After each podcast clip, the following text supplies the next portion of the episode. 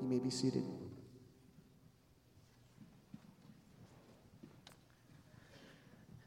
Amen. Amen. Well, good morning to you. Good morning. All right, let's try that again. Good morning, church. Good morning. It is a pleasure to see you all this beautiful morning. I know it's cold, there's a little bit of snow. That's okay. The Lord is with us. Amen. Amen. Uh, I am going to pray, and we're going to jump right into our third Sunday of Advent as we talk about joy. Today, we're going to be discussing the idea of finding joy. And I'm really excited to dive right into the word of the Lord. So let us pray, and then we will jump into joy together. Father, I thank you for your love. I thank you that you are a God who sent your Son, that you are with us. The, the word Emmanuel, that you are present, that you are not far away, but you are right here. And so, Father, I pray right now that we will feel your, your Holy Spirit's presence as we open up your word, as we have already welcomed, been welcomed into your throne room through worship. Father, I pray that you will speak to our hearts this morning. Holy Spirit, that you will use my mouth and the meditations of our hearts to hear your word.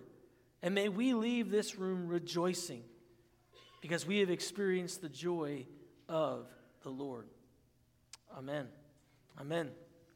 So there was a story of a dad and his son. And in this story, the dad was kind of uh, afraid of going outside of their town, their area.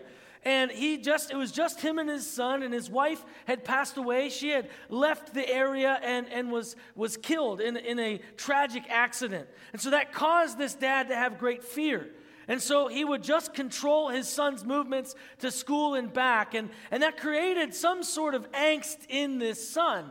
And so the son became a little bit more adventurous. And when his dad was not looking, he snuck out and, of course, lost his way and was not found. His father tried to go to school and all around and realized his son had left the town and had actually been taken. His son had left, his greatest fears had been found to come true. So he went on a mission. I need to find my son no matter where I go. His fear of leaving town left him because he needed to find his child. And along the way, he was at first alone, and he discovered a couple of people along the way who were willing to help. And, and one person who had a little bit of, of mental issues was a little bit delusional, but she had some really great information about where his son was. He locked onto her and said, You need to come with me because you need to help me find my son. Even though you don't always remember where we're supposed to go, you, you have some knowledge of where we're supposed to go. And along the way, they found more people. And, and as this, this father was wandering through trying to find his son, he found that even though there was this detrimental piece that his son was gone, he was finding joy in knowing, knowing new people. And there was this adventure that was happening along the way, and he knew where his son was, and he went and he found his son. He had found the joy, the anticipation of finding his son. Finally, he had found his son. Now, many of you probably know that I am talking about finding Nemo.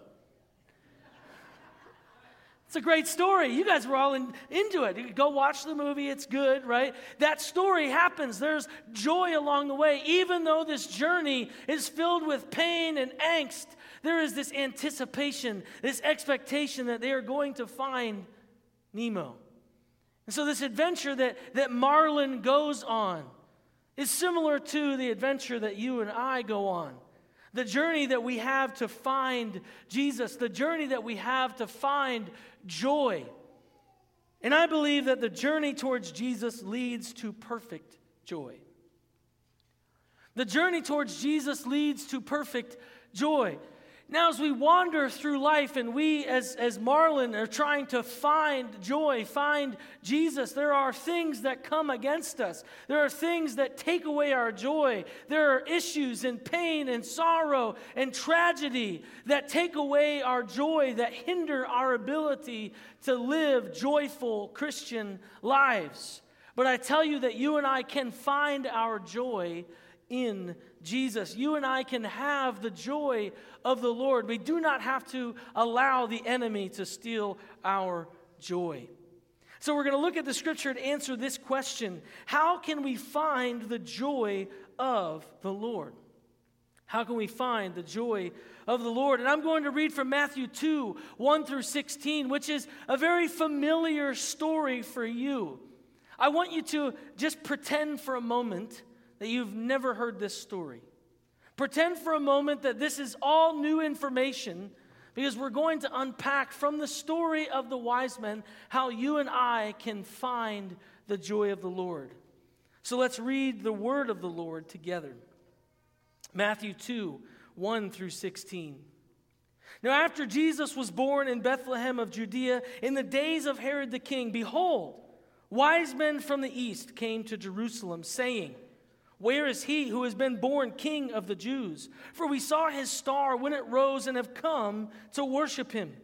When Herod the king heard this, he was troubled, and all Jerusalem with him. And assembling all the chief priests and scribes of the people, he inquired of them where the Christ was to be born. They told him, In Bethlehem of Judea. For so it is written by the prophet, And you, O Bethlehem, in the land of Judah, are by no means least among the rulers of Judah, for from you shall come a ruler who will shepherd my people Israel. Then Herod summoned the wise men secretly and ascertained from them what time the star had appeared. And he sent them to Bethlehem, saying, Go and search diligently for the child. And when you have found him, bring me word, that I too may come and worship him. After listening to the king, they went on their way, and behold, the star that they had seen when it rose went before them until it came to rest over the place where the child was. When they saw the star, they rejoiced exceedingly with great joy. And going into the house, they saw the child with Mary, his mother, and they fell down and worshiped him. Then, opening their treasures, they offered him gifts gold and frankincense and myrrh. And being warned in a dream not to return to Herod, they departed for their own country by another way. Now, when they had departed, behold, an angel of the Lord appeared to Joseph in a dream and said, Rise, take the child and his mother and flee to Egypt and remain there until I tell you, for Herod is about to search for the child to destroy him. And he rose and took the child and his mother by night and departed to Egypt and remained there until the death of Herod. This was the fulfillment. This was to fulfill what the Lord had spoken by the prophet Out of Egypt I called my son. Then Herod, when he saw that he had been tricked by the wise men, became furious and sent and killed all the male children in Bethlehem, in all of the region who were two years old or under, according to the time that he had ascertained from the wise men. We see that this, this group of men went on a journey to find joy, to find Jesus, which then brought them joy. And they have these areas in their lives and their journey that we can see the places of joy that they found. And so I think the first place of joy that they found was that they found joy in expectation. And you and I can find joy in expectation as well. These astrologers were looking to the sky. These astrologers were, were looking for a sign of a king to be born. And they knew of the king of the Jews coming because they were most likely from a town called Babylon, a city called Babylon, where there were exiles from Israel living in that area. So they would have heard about this coming king of the Jews. And as they studied their science and as they studied the sky, they saw this beautiful star come. And there was conviction in their hearts that they knew that this was the sign. This was what they were waiting for. This is what they've been looking for. This is the sign of the King of the Jews. And so they left their homeland. They packed away their things and began to follow this star. There was this anticipation, this expectation. They didn't even doubt, they didn't even question. We look at this story and we say they expected to see a king. Why else would they go? Why else would they pack themselves up and get ready to go to visit a king? If they didn't expect him to be there, why waste that much time, energy, and money? They expected to see a king. Now, how can we find joy in our expectation? Well, I believe that we are called to expect God to meet us in our day to day life. That we are to expect God to show up at church when we show up. That we are to expect God to show up when we read our scriptures, when we pray to the Lord. That you and I are to have an anticipation and an expectation that we are going to meet face to face the living King, our living Lord, the Lord of Lords, the King of Kings, the Almighty Father. That when we spend time to pray and read and worship together, we should have an expectation, an anticipation that we are going to meet the living God. Why are we sometimes joyless when coming to church? I believe it's because we've lost our expectation. These men, no matter how long they traveled, stayed with joy because they expected to see the king. I fully believe that the lack of expectation is an epidemic in the church today. It is an epidemic. When we come to church, we have joyless worship because we're not expecting to meet the king. But when we come and we wake up in the morning and we look at our kids and we look at our spouse and we look at our, our family, we say, We're going to meet God this morning. Let's go. We can't be late. We can't miss this. We're going to meet the living God. How many of you get up in the morning and rouse your children and say, We're going to meet God today? Whoa! I get excited about that. See, I'm not at home in the morning to wake up my kids because I get here really early, but sometimes I would probably do that. Right? I'm kind of scary with energy like that. But my friends, our worship sometimes is joyless because we're not expecting to meet God. But if we wake up with an expectation and we go to our Bible and say, I am going to meet the living God right now, right? Don't call me, honey. I'm, I'm going to meet God. How often do we do that? But the story of the Magi, the story of the wise men, shows us that we can be moved by expectation, that we can have joy in our expectation, expecting to meet the living God. Man, these guys didn't even really know the Jewish everything about the law. They didn't know it. They just knew enough about a story of a king.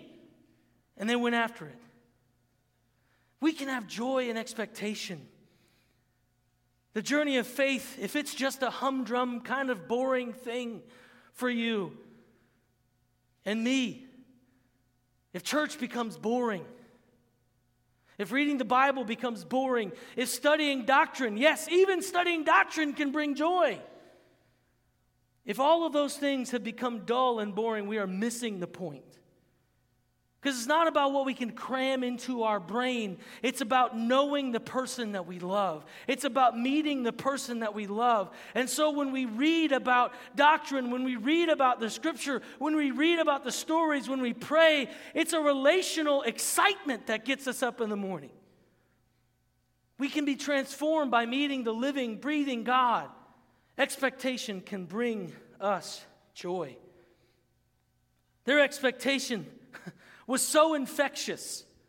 Their expectation was so infectious that it caused the king to murder children. Now, granted, if you know anything about Herod, he was a bit of a psychopath. Right? He killed a lot of people because he was afraid that they were going to take his throne. He had like five wives, and all of them he murdered. All of his sons, he's like, nope, they're going to take my throne. So it's not abnormal for him to go and kill people. But their expectation of meeting a king made him realize, I, I need to kill more people. Their expectation was so infectious that he believed them. They were certain that they were going to meet the king. The second place that we can see and find joy is not a, a, one of those places that you would expect. The second place that we can find joy is in pain. Find joy in pain. James 1 2 through 4 says this. If I can get there. James 1 2 through 4 says this Count it all joy, my brothers, when you meet trials of various kinds, for you know that the testing of your faith produces steadfastness, and let steadfastness have its full effect, that you may be perfect and complete, lacking in nothing. In Romans 5 3 through 4, we see again not only that, but we rejoice in our sufferings, knowing that suffering produces endurance, and endurance produces character, and character produces hope. You and I can find joy in our pain. These guys, these gentlemen, as we said, came from Babylon. I want to show you on the screen kind of their journey. You might not be able to see it very well. Uh, but Babylon is modern day Baghdad, okay? And they traveled from modern day Baghdad through the desert all the way to Bethlehem. Now, that journey right there, it looks like there's a road. That's walking. 227 hours walking it would take them.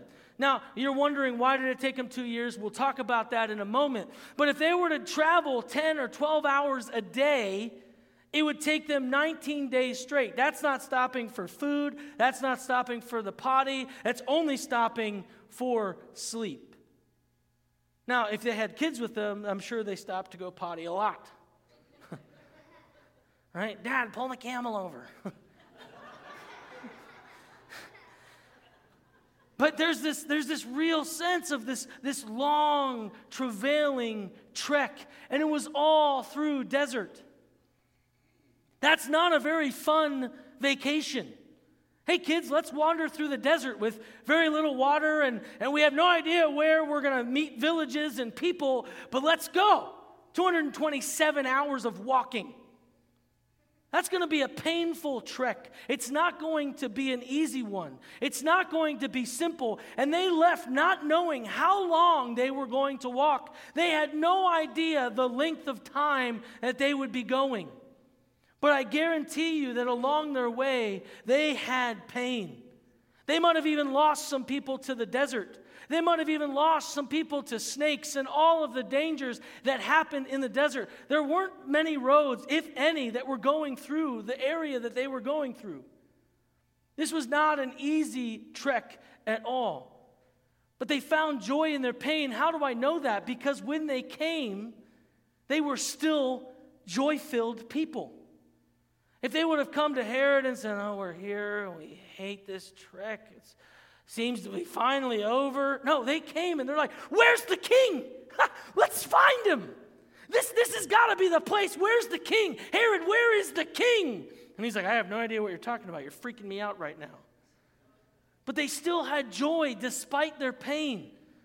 Listen, you and I in our journey can also have joy in pain. One of the things that we miss about the idea of joy is that we think that joy is an emotional state.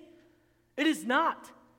It is not about what feels good and what feels bad. Joy is in the midst of anything, I can still celebrate and know that the Lord is King, that I can have joy. It's not about happiness, right? It's not about saying, Woo, I'm always happy. Because if we're always happy, that's not real life, right? Dory was always happy, but she was also kind of missing some stuff. Right? We, we, we look at this story of, of the Magi and we don't even think about the pain that they would have gone through. But I guarantee you that they went through pain. You and I can find joy in pain. To find joy in pain, we must allow Christ to enter in our pain with us. James and Paul, when they were giving these letters in the Romans to in Romans and James, they weren't talking to, about happy times for the church. The church was most likely under the rule of either Caligula or Nero at the time, and both Caligula and Nero hated Christians. Nero literally burned them alive to light the way to Rome. Historical facts. And here James and Paul are telling the church rejoice in your suffering, be joyful when things go bad. Those are strange things to tell a, a, people that are being murdered and slaughtered. But their point was that Christ understands your pain. In the book of Hebrews, we see that, that he had experienced all the pain, the sorrow, the temptations that you and I have experienced. And so we can invite Christ into our pain rather than pushing him out or pretending that we don't have pain or whatever it is that we do to cope with our pain and our suffering. We can invite him in and know that he understands it. And when he is with us, we can have his presence and we can have joy. The beauty of this story is that Jesus was also to be called Emmanuel, which means God with us. And he's with you in the times where life is happy and He's with you when the times are painful. But in our weird Americanized Christianity, we only think that God is with us when we're happy or when things are going well. Like, oh yeah, God, God is just great. What? And then when pain happens, what did I do, God? What's wrong with me? Why am I suffering? Where are you? Even David, he, he said this in the Psalms. I don't know if you know this, and I've said this several times, but David was kind of a whiny guy. But in the end, he always said, You're with me. Where can I go where you're not? So I will rejoice. I will praise your name. One of the things I think that you and I miss often too is that pain and joy are actually connected. Because if we close off our heart to feeling pain, if we just reject it and it, pretend it's not there, the wall of joy will also come in. C.S. Lewis calls this deadening our hearts. He says we can lock our hearts away and not feel pain, but we need to recognize that our hearts are also going to be impenetrable to joy. That vulnerability helps us experience the joy that we are to experience. And when we deaden our hearts, we lock it up and we can't feel anything. I believe that in America we have several numb Christians because they're blocking out pain or pretending it's not there or coping with it in ways that are there not to be coping with it. And they're not finding the joy in the midst of their pain. You and I, my friends, can find joy in our pain. He is with us. Allow Him to bring His comfort and joy in the midst of your pain. The third place that we can find joy is that we can find joy in the waiting. We can find joy in the waiting. Isaiah 40, 31, which is probably one of the most taken out of context verses or misused or improperly defined, says this. Verse 31, Isaiah 40. But they who wait for the Lord shall renew their strength. They shall mount up with wings like eagles. They shall run and not be weary. They shall walk and not be faint. Why do I say we take it out of context often? Is because we forget the reality of waiting upon the Lord. We go right to the, the strength part. Yeah, we can have wings like eagles. Woo! but wait on the Lord. Those who wait upon the Lord. These guys, they waited for two years. They traveled a long way. 227 hours of walking. And you're saying, well, that doesn't add up to two years. That's maybe 21 days if they're going potty and eating. Yes, it's only 21 days. 21 days trip took them two years. It's a lot of potty breaks from the children. No, they waited. When the star was no longer in the sky, they stopped and they waited. And when the star came back, they moved. We don't know how many times the star was in and then out, in and then out, in and then out. These guys were waiting. If, if I were these guys, I'd be getting a little frustrated. About a month in, I'd be like, where is the star? Why are we here? Maybe we read the signs wrong. Or, you know, I might have Hillary saying, You went the wrong way. that probably happened a lot of times. But the reality is that they waited.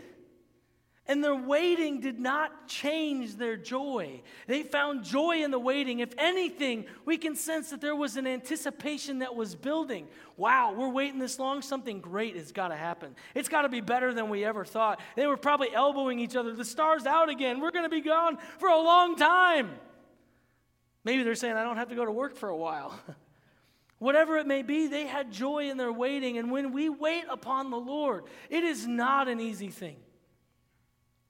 Waiting can be difficult, especially for those of us who are impatient. And I'm talking about myself. Even this morning, I plugged in my thumb drive, and within five seconds, it hadn't read it, so I pulled it out again. And then it blinked at me and said, You did something you shouldn't have done. I was like, Oh man, I need to wait longer. So I put it in, and I waited 10 seconds. And by a second 11, it came on. You can now use your hard drive. That was hard. I don't want to wait 11 seconds. It's supposed to be immediate. I know that sounds weird. That's me. We wait and it's difficult, but waiting upon the Lord is worth it. We can have joy in our waiting. One of my favorite authors, a guy named Andrew Murray, he says this to find joy in the waiting upon the Lord. He says, just be still before Him and allow His Holy Spirit to waken and stir up in your soul the childlike disposition of absolute dependence and confident expectation. When you look at a baby, they are wholly dependent upon their parents. They're wholly dependent upon their parents for their cleanliness, for their food. There's just this sense of, I can't do anything with my life, you need to do it all. And if you're not, I'm going to cry at you until you do. I remember when we first brought MJ home as our first child.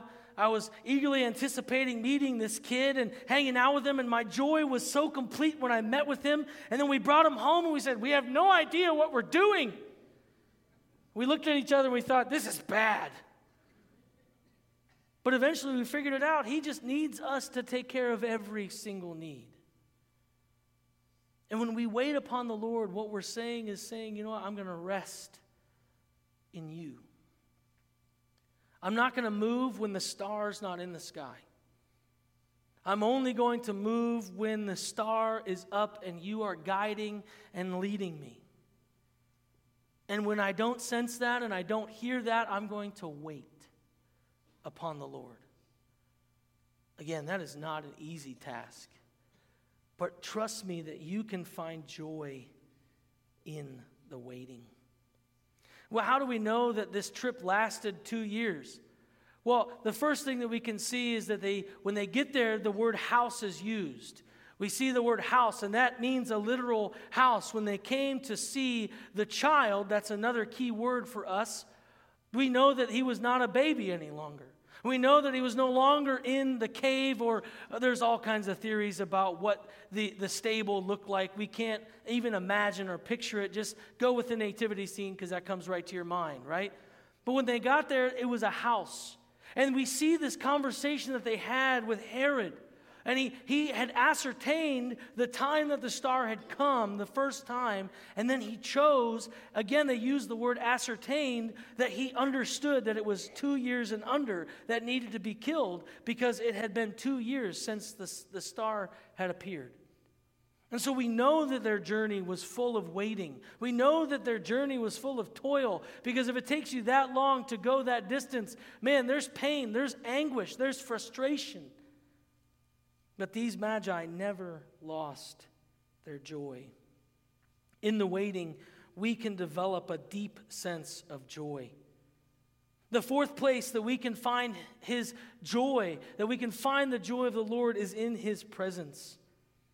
That you and I can find joy in his presence. You see, the entire purpose of their journey, the whole goal of their journey, the whole goal of their expectation was to be in the presence of the king. The presence of the king was their goal. When you and I, when we worship the Lord, when we read the scriptures, when we pray together or pray alone, is our goal the very presence of the living God? Because that's what we should be expecting. And that's what we should be desiring. That's where our joy becomes complete, is in the presence of the living God. My friends, I tell you, because Emmanuel, God is with us, you and I, every time we open up the scriptures, every time we turn to prayer, every time we come to church, we can experience the presence of the living God. And that is where we find our joy. In the midst of suffering, it's His presence that gives us joy. In the midst of waiting, when His presence come, comes, we have this over abundant joy.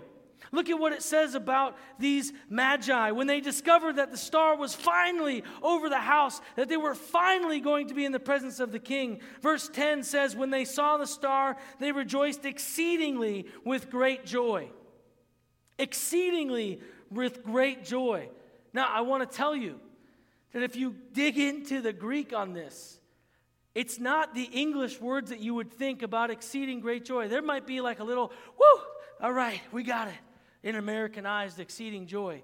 No, the joy here is described as semi violent. What does that mean? They're like dancing and they're yelling and they're hooping and they're hollering and they're skipping and they're like, they don't even care where their hands are. They might smack their kid off the camel because they're so excited. There's so much joy. It's like a violent, I don't care. I'm so excited. I'm going to look like an idiot. That's the kind of joy that they had. I mean, can you imagine this caravan? There were more than three guys. Just saying. Right? Could you imagine this caravan going from Herod's palace to this tiny little town and they're just going crazy? I'm sure that people noticed them right? Because they're A, out of towners, and B, they look a little weird doing this crazy, violent joy thing. But what drove them to that type of crazy, wild joy? The presence of the King. It is okay for us to say amen once in a while. It is okay for us to get excited when we're worshiping the Lord and we feel the presence of the living God. It's okay to clap. It is okay. Because we see these guys, they would have looked like idiots to the American church. Like, wow, why are you so excited? Like, because we're going to the presence of the king. Why aren't you excited? See, the joy of the presence of the living God is what drives us, is what moves us, and we can find joy in his presence, my friends. The presence of the Lord brings excessive joy. You and I should have excessive joy. Some people say, Why are you always hyper and excited? Because I am an excessively joyful person. I sometimes drive Brian nuts because he's like, You're always up and you're never down. Right? Is that true? it's because we have the joy of the Lord. We should be excessively joyful. Even in the midst of pain, we can have joy, not because the circumstances are great, but because we have the presence of the living God. You and I have the Holy Spirit living within us. If we believe that Jesus died and rose again, we have the presence of the living God right here. I don't know how I can get you more joyful than that. I can't. But the Magi caught it. They understood. They danced and they hooped and they hollered and they were violent with their joy because they recognized the presence of the Lord. A pastor once said the moment you understand who God is, the moment the divine nature through the Holy Spirit is planted in you, joy is the only appropriate response. Joy. You and I should have joy. Now, does that mean that we're not going to struggle? Does that mean we're not going to have sadness or depression? Does that mean that life is going to be hunky dory and rainbows and unicorns? No, of course, that's not what it means. But you and I can access joy. Jesus in John promised that. If you remember uh, not too long ago, John 16 24, he reminds us that we can ask and we will receive, that our joy may be full. In those times, we need to say, Holy Spirit, remind me of your presence because right now I'm not joyful. The enemy is trying to steal my joy with all of these different things going around, all of these different aspects of fear, of pain, of anxiety, of job loss, or whatever it is. We need to say, I need your joy because the enemy is trying to steal it, and the enemy would love nothing else than to steal your joy. The enemy loves nothing else than boring people going to a boring church, worshiping a boring God. Because then there's no action, there's no passion, there's no power, there's no presence. But my friends, our God is not boring. Our God is not powerless. Our God is a God of joy who brings love, who brings care, who sent his son to be a baby for you and for me. We can have joy. And when the Holy Spirit moves upon you in your life, the only appropriate response is joy. May we be a joyful people. He is the fullness of our joy. Finally, the fifth place that we can find joy is not from the passage. But I felt as I was praying through this that, man, I just really needed to share this final point. We can find joy in His delight. We can find joy in His delight of you. If you look at Ephesians 2:10 and Zephaniah, we read it earlier, where the Lord is rejoicing over us.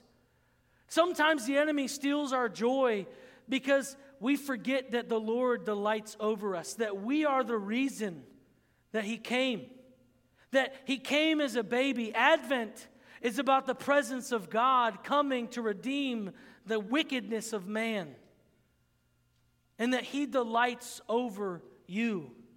I don't know about you, but my, my Nana, she was kind of a rough woman, but, but she, every night when she would put us kids to bed, she would sing Somewhere Over the Rainbow. Now I'm 10 and 12 and 11, and she's rocking the bed singing Somewhere Over the Rainbow. And I never said, Stop singing that song or stop rocking the bed because it was one of those moments where there was just the singing over me. No one ever did that else, and my dad never did that. My mom never did that. It was only Nana. And so it was special. Even when I was an adolescent, it was like, this is a special moment because she's singing over me, even though I've heard this song a thousand times. Why? Because there was, I could feel her delight in me. I could feel her song over me. She loved that song. It was her favorite song, it was her favorite movie. She would watch it all the time, and it had to be black and white, not color, because it would hinder the reality of that movie for her. But she would sing that song, and there was this delight that, that she had over me. And the reality is, is if you are a believer in the living God, the Lord is singing over you. And his song is joy. And his song is Advent. His song is love. His song is peace. His song is hope. And we know that we can feel his delight because of his presence. So as we search for joy, in this season as we look at the story of the Magi, as they show us places that we can find joy. May we never forget that He delights in us. We need to begin to expect God to show up and bring us joy. We need to discover joy in our pain and joy in the hardship of waiting. We need to find joy this morning in His presence and His delight in you. It is okay if you leave with the joy of the wise men and you hoop and holler. And if you walk out of this place and you're so excited and you smack me in the face, I'm going to joy, be joyful as well. Unless it was a legit smack, and then I'll worry. My friends, we should be joyful. The joy of the Lord can and will be our strength. The Advent shows us the beauty of the joy that you and I can find. Let's expect it. Let's go after it and be a joyful people. Let's pray. Father, we love you. I thank you that you bring joy. I thank you that you are a God who loves us, that you are a God who fills us with your presence.